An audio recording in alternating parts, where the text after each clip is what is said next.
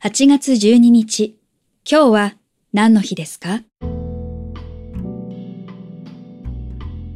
?8 月12日は日航ジャンボ機墜落事故が起こった日です。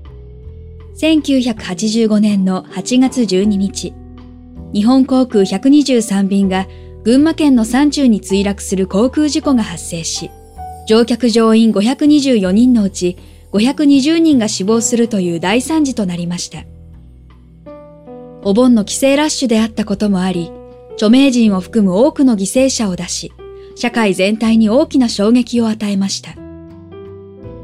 事件をモデルにした作品も多数あり、横山秀夫さんの小説、クライマーズハイや山崎豊子さんの小説、沈まぬ太陽は特に有名です。今日は何の日？今日は日光ジャンボ機墜落事故が起こった日。